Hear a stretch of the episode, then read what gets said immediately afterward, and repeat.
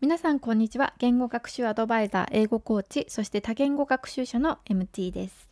はい今回は会話練習のための事前準備についてというテーマでお話ししていきたいと思います。ではまず最初に、えー、初級から準中級レベルの目標言語の会話で難しいことって何だと思いますか？ね、まず第一に言われているのは聞き取れないことですよね。頑張って音はね聞こえたとしてもその単語の意味を知らなければ、まあ、理解できないですよね聞き取れないですよね。で講師や言語交換パートナーの方と話をしていて質問が聞き取れないと、ね、ちょっとストレスですしちょっと落ち込んでしまいますよね。でもだからといって単語を一度にたくさん覚えてそれを長期記憶にしていくっていうのも難しいですよね。なのでやっぱり言語学習者の誰もがこの聞き取れないという苦痛な時期を乗り越えなければならないんだと思います。でもまだ聞き取れないから会話はやめておこうとは思わないでください。いろいろな意見はあるとは思うんですけども私はできるだけ早いうちから会話練習を始めるべきだと思っています。聞き取れないのは苦痛ですしがっかりしてしまうこともあるとは思うんですけどもそれの全てがね言語習得のためのプロセスだと思います。で目標言語の会話練習をしている時に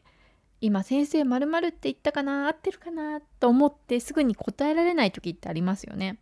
質問を間違って理解しているかもしれないから聞き返したいという気持ちからねあのちょっと止まってしまいますよね。でそんな時はねやっぱり「何々って言いましたか?」とか「今の質問はまるで合ってますか?」ってさらって聞き返すことができたら楽ですよね。ねでそのためにはやっぱり当たり前ですけれども事前に聞き返し方を覚えてから、ね、会話練習に臨むのがいいです。そして、まあ、自分自身にもこれは言えることなんですけども聞き返し方を覚えたといってもなかなか実践するのは難しいので、ね、何度も何度もね挑戦してみてで自然に入れ言えるようになっていけるといいですよね。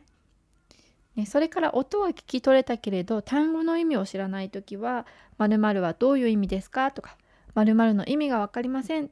ってねすぐに言えることも大切ですよね。これもねあの事前に準備をしておくと、ね、あの困らずにすぐに言い返せると思うので、ね、これもね事前に準備してから会話練習に臨むといいと思います。これを言うと先生がねもっと簡単な単語を使ってくれたり、ね、再度ねゆっくり説明してくれるはずなので、ね、あの会話練習になると思います。で日本語でねこれを言ってしまうのは簡単なんですけれども目標言語で会話をすることになれるためにも目標言語で言うようにしましょう。でこのやり取りこそがね実際の会話で使える会話練習になるので、ね、是非目標言語で、ね、このやり取りをするといいと思います。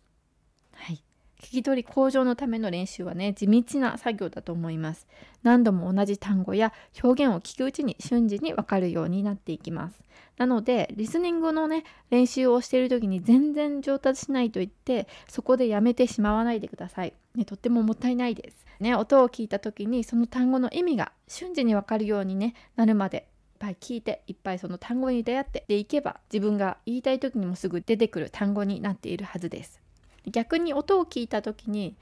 少し考える時間が必要な単語は自分が言いたい時にはまだ口から出てこない単語かもしれないので、